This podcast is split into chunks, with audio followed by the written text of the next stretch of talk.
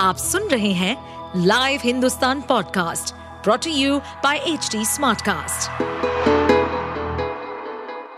नमस्कार, ये रही आज की सबसे बड़ी खबरें।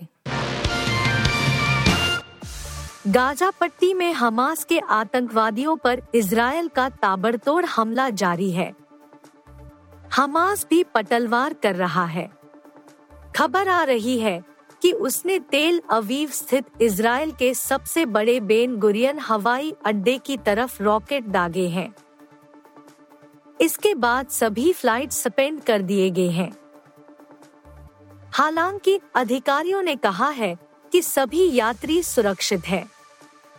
हमास से युद्ध लड़ रहे इजरायल में बुधवार को लेबनान से अचानक कई संदिग्ध विमान घुस गए।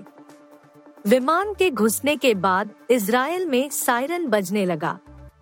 इसके बाद उत्तरी इजरायल के लोगों को सुरक्षित स्थानों में शरण लेने को कह दिया गया। वहीं दूसरी ओर इजरायल की सेना ने इस घटना से इनकार कर दिया है। भारत के मोस्ट वांटेड आतंकियों में से एक शाहिद लतीफ की पाकिस्तान में मौत की खबर के बाद एक बार फिर विदेशी जमीन पर भारत विरोधी आतंकी गतिविधियों में शामिल संगठनों को झटका लगा है।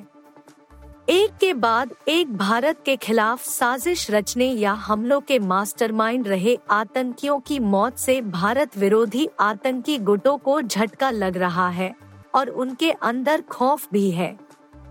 भारत के मोस्ट वांटेड आतंकियों में से एक शाहिद लतीफ की पाकिस्तान में कथित तौर पर गोली मारकर हत्या की गई।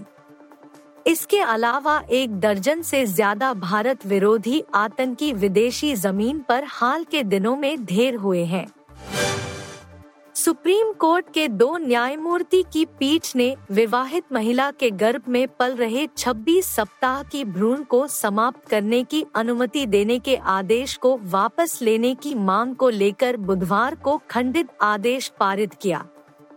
पीठ में शामिल न्यायमूर्ति हिमा कोहली ने जहां महिला को गर्भपात की अनुमति देने में अनिच्छा प्रकट की, वहीं न्यायमूर्ति बीवी नागरतना ने कहा कि महिला के फैसले का सम्मान होना चाहिए।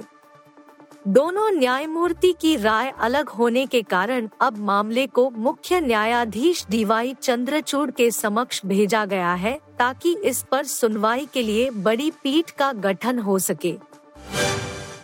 बिग बॉस 17 के आगाज में अब बस चंद दिन बचे हैं। 15 अक्टूबर से सलमान खान का विवादित रियलिटी शो टीवी पर आना शुरू हो जाएगा। कंटेस्टेंट के नाम तो सामने नहीं आए हैं, लेकिन सलमान खान की फीस का खुलासा हो गया है। बिग बॉस के फैन पेज द्वारा यह दावा किया जा रहा है कि बिग बॉस 17 फीट के लिए सलमान खान को मोटी रकम दी जा रही है। कहा जा रहा है कि वह प्रति सप्ताह 12 करोड़ रुपए चार्ज कर रहे हैं। हालांकि इसकी कोई पुष्टि नहीं हुई है। दिल्ली के आनंद विहार टर्मिनल से कामाख्या जाने वाली नॉर्थ ईस्ट के दुर्घटनाग्रस्त होने के मामले की जांच शुरू हो गई है। रेलवे बोर्ड ने दुर्घटना के तुरंत बाद हादसे की उच्चस्तरीय जांच के आदेश दिए, जिसके बाद अधिकारियों की टीम मामले की जांच में जुट गई है। जांच के दौरान रेल की पटरियां कई जगह टूटी हुई मिली है। पटरियों से छेड़छाड़ की आशंका हो सकती है। अधिकारी यह कहने से अभी साफ बच रहे कि घटना पटरियों के टूटने से हुई या घटना के बाद पटरियां इस तरह से क्षतिग्रस्त हुई, लेकिन मामले में कोई तकनीकी खामी थी, पटरी पर अवरोध था या ट्रेन के गुजरने से पहले पटरी टूटी हुई थी, इन सभी बिंदुओं पर एक साथ जांच शुरू हो गई है। आप सुन रहे थे हिंदुस्तान का डेली न्यूज रैप, जो HT स्मार्टकास्ट की एक बीटा संस्करण का हिस्सा है। आप हमें फेसबुक, ट्विटर और इंस्टाग्राम पे @HT Smartcast या podcasts@hindustantimes.com पर ईमेल के द्वारा सुझाव दे सकते हैं। इस पॉडकास्ट पर अपडेटेड रहने के लिए हमें फॉलो करें @HT Smartcast।